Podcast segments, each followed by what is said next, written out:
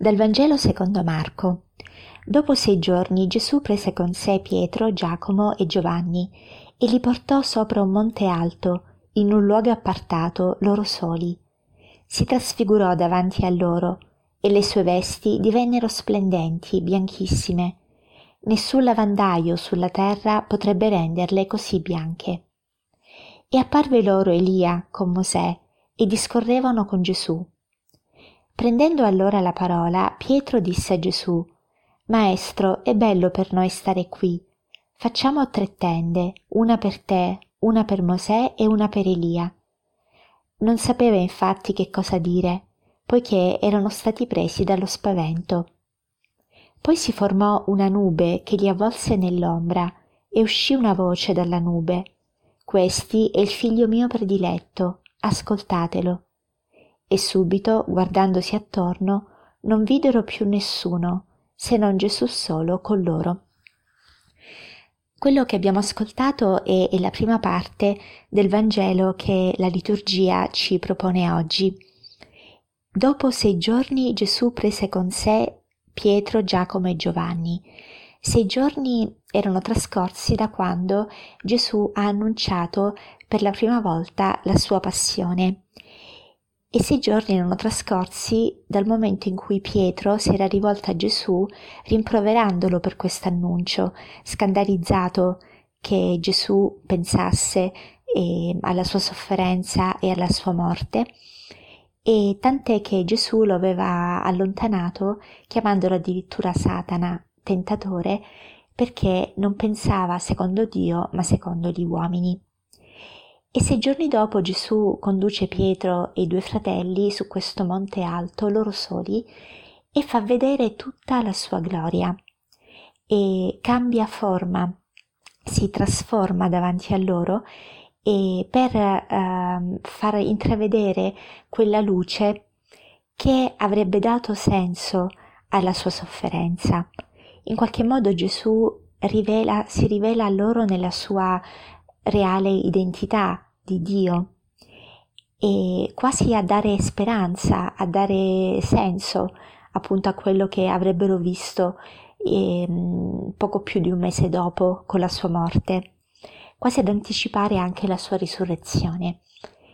E, mm, e, e, e Gesù chiamerà poi questi apostoli, loro tre, anche nel giardino degli ulivi, e mm, più vicino a, a, a sé, e loro lo vedranno non trasfigurato, ma sfigurato per la sua angoscia, per la sua tristezza. Gesù si fa vedere a questi tre suoi intimi nella sua gloria e nella sua massima debolezza. In tutto questo c'è il Padre che lo, eh, lo indica come il figlio prediletto e c'è questa presenza del Padre che eh, accanto anche agli apostoli stessi, che ehm, gli rassicura che, che, lui è il figlio che ha mandato e che quello che, che accadrà è per la salvezza degli uomini e, e dice loro di ascoltarlo. Cosa può dire a noi questo Vangelo? Innanzitutto che mh, con Gesù siamo chiamati a salire sul monte.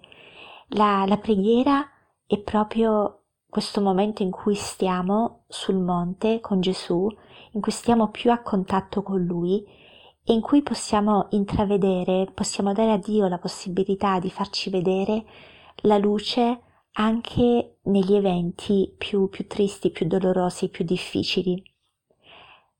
E Papa Benedetto XVI diceva che la preghiera è il respiro della fede. Senza la preghiera la, tutto diventa buio, diventa, diventa oscuro, diventa privo di senso. Quindi se la preghiera è il respiro della fede, la nostra fede, la nostra fiducia nel Dio di ogni bene ha bisogno di nutrirsi di questi incontri con Lui. Anche quando noi non assistiamo alla vera trasfigurazione, perché per Pietro, Giacomo e Giovanni era bello stare, essere con Gesù, e qualche volta nella nostra preghiera possiamo anche non sperimentare questa, questa bellezza, perché magari viviamo nell'eredità, non sentiamo niente, non percepiamo nulla, ma eh, cerchiamo di vivere nella fede che il Padre ancora ci, eh, ci fa vedere e ci, ci indica, no? Questi è il mio figlio prediletto, ascoltatelo.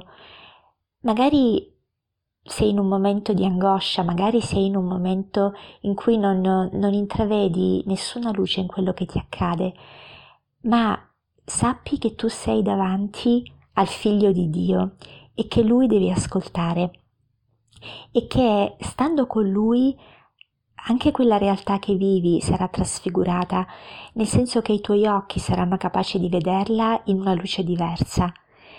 Ecco, fidiamoci che la preghiera è il respiro della fede e che se noi preghiamo, se noi saliamo con Gesù su questo alto monte, Gesù ci farà, ci farà vedere la realtà nella sua luminosità, anche la realtà più buia perché laddove c'è la passione c'è la risurrezione, laddove c'è nostra, il nostro essere sfigurati c'è anche il nostro essere trasfigurati. Quello che accade a Gesù è quello che accadrà anche a noi. Quello che accade a Gesù è quello che accadrà anche alla realtà che viviamo. Ecco allora che possiamo chiedere al Signore il dono della preghiera per poter eh, vedere e respirare la nostra fede e poter sperare nella, nel Dio della risurrezione. Buona giornata a tutti.